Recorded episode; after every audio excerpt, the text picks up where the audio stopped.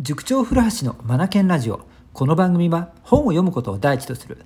学び研究所の塾長古橋が日々の授業づくり受験指導教育相談の中で気づいたことを皆さんと一緒に学びに生かしていくラジオです。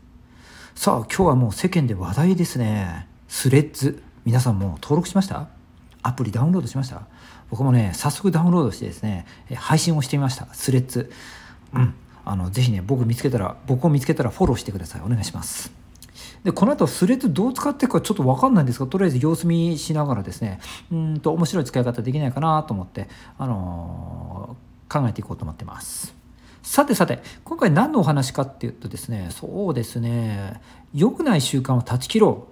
こんなテーマでね話しようかなと思うんです。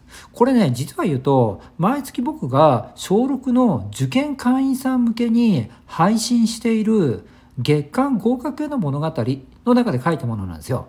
この月刊合格への物語ってあまり宣伝してないのでご存じない方、ね、いらっしゃるんじゃないかなと思うんですが電子書籍をですね実は言うと毎月僕ね配信してるんですよ。うん、電子書籍有料の有料なんですけどね。うん、でえっ、と西高中等部とか静大附属とか日体中とか人気のある学校さんこの中学受験に向けて毎月毎月今月はどんなことをしたらいいのかお子さんの取り組み親御さんの取り組みということでですね、えーと、いろいろいろいろ書かせていただいているものなんですよ毎月ですよ。うんはい、でこれをね1日の日に配信してるんですよね。で今月7月号はですね良くない習慣を断ち切ろうっていうことがテーマになってるんですよね。うんまあ、その本に詳しくは触れてはうん、いるんですがここでもねちょっとね思うことがあるので語ろうかなと思うんですよね。良くない習慣を断ち切ろう。うん、勉強ってよこれね良くも悪くも習慣というか思考の思考っていうか癖の上に成り立ってるんですよね。うんはい、普段論理的に考えてる人はその論理的思考を持って勉強するわけでしょ？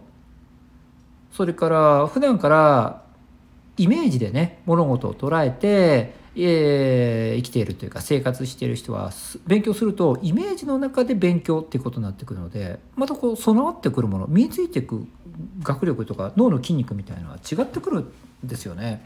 うん、だから普段どんな考え方してるのかどんな癖持ってやってんのか生きてんのかっていうことによって身につくものが変わるんですよね。でこれがねきちんと身についているとてもいい状態だということであれば何にも問題ないですよ。それを続けてください。で問題はそうではない場合ですよね。うん、例えばお子さんが、うん、例えばなんかこう約束を守らないとか、うん、それからなんか嘘をつくとかはい それから勉強に対して前向きにならなれないとかね親御さん側が望んでいることと違うような状態が続いているようであるならばこれやっぱりきちんと考えなくちゃいけないんですよね。そもそもなぜそんなになってしまったのかって考えていくと原因と結果の法則から考えても分かる通り原因があるから今の結果を招いてしまっているわけですよね。そうだから今良くないなこんなんじゃないんだけどなっていう結果が起きているのはそれを起こしてしまった大元があるわけじゃないですか。そこを正さないと治らないんですよね。うん、でもこの原因を究明するのがね大変なんですよね。はい。うん、でとりあえずですねここはですね、まあ、成功者から学ぼうということで勉強をおできになる方々とか受験に成功していく方々たちのまあえーと、と癖というか特徴こういったところをね真似てみようか取り入れてみようかここから始めてみることを僕は勧めるんですよね。でもし、うんと、そのような方々と我が家が行っていることと違うことがあるならばそこは正していく必要があるかなと。うん。はい、今週ねある学年のクラスでちょっと話題になったんですが玄関の様子ってどんなになってる？ということなんですよね。玄関。僕ね家庭教師やってた時があってそれこそ塾を立ち上げる前なんですが、うん、はいえー、その時にね、まあ、いろんな家庭あ いろんな家庭にねお邪魔させていただいたわけなんですが玄関に入るとそのうちのお子さんがね成績が伸びるか伸びないかって一発で分かっちゃうんですよね。うんはいはい、全国の家庭教師さんみんなそうだと思いますよ。もうね玄関でね丸分かりなんですよね。でどういうことかっていうと玄関がね綺麗なうちはね成績やっぱ伸びていくんですよね。うん当たり前じゃんっていううちはやっぱりもう成績伸びていくうちだと思います。うん、そうじゃないうちっていうのがねあるんですよ。例えばね靴がいっぱい出しっぱなしになってるとかね、えーひどいとこだともう靴がひっくり返ってるとかね。もっとひどいとこもあってなんか虫が死んでるってで放置されてるとかね、うん、あるんですよ。はい。人が入るところですよね。で入り口ですよね。お家の、うん、そこが存在に扱われているっていうことでしょ？ね。これって普段の思考にもつながってきますよね。うん、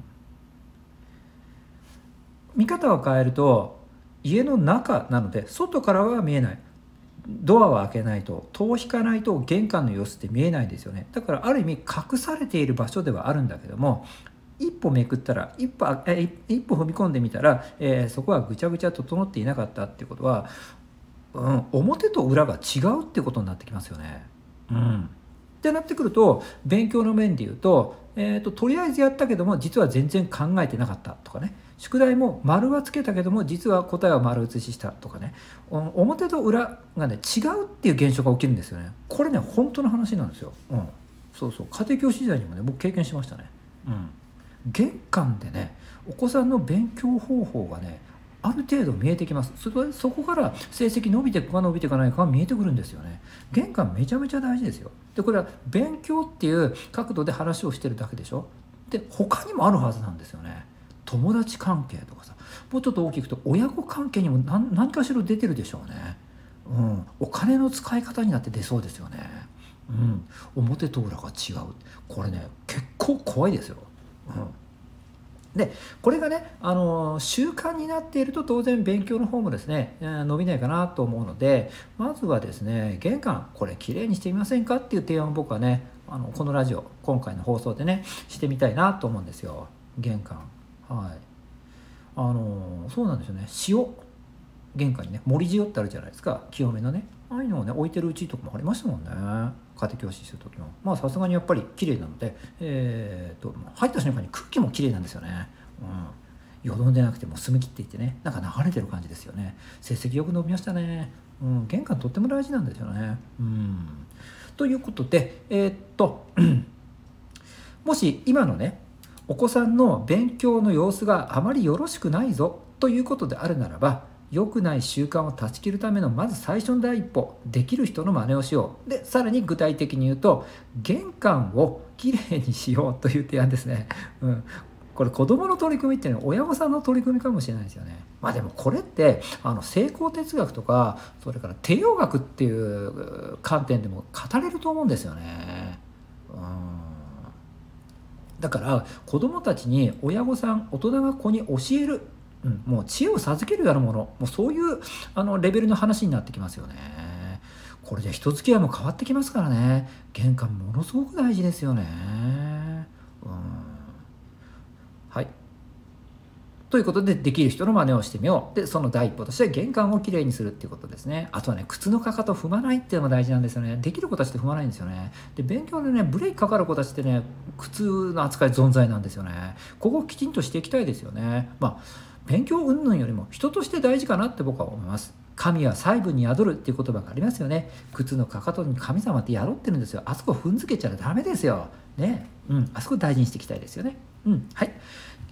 今日も最後までお聴きいただきありがとうございました。Read more, learn more, change the group 素敵な一冊を。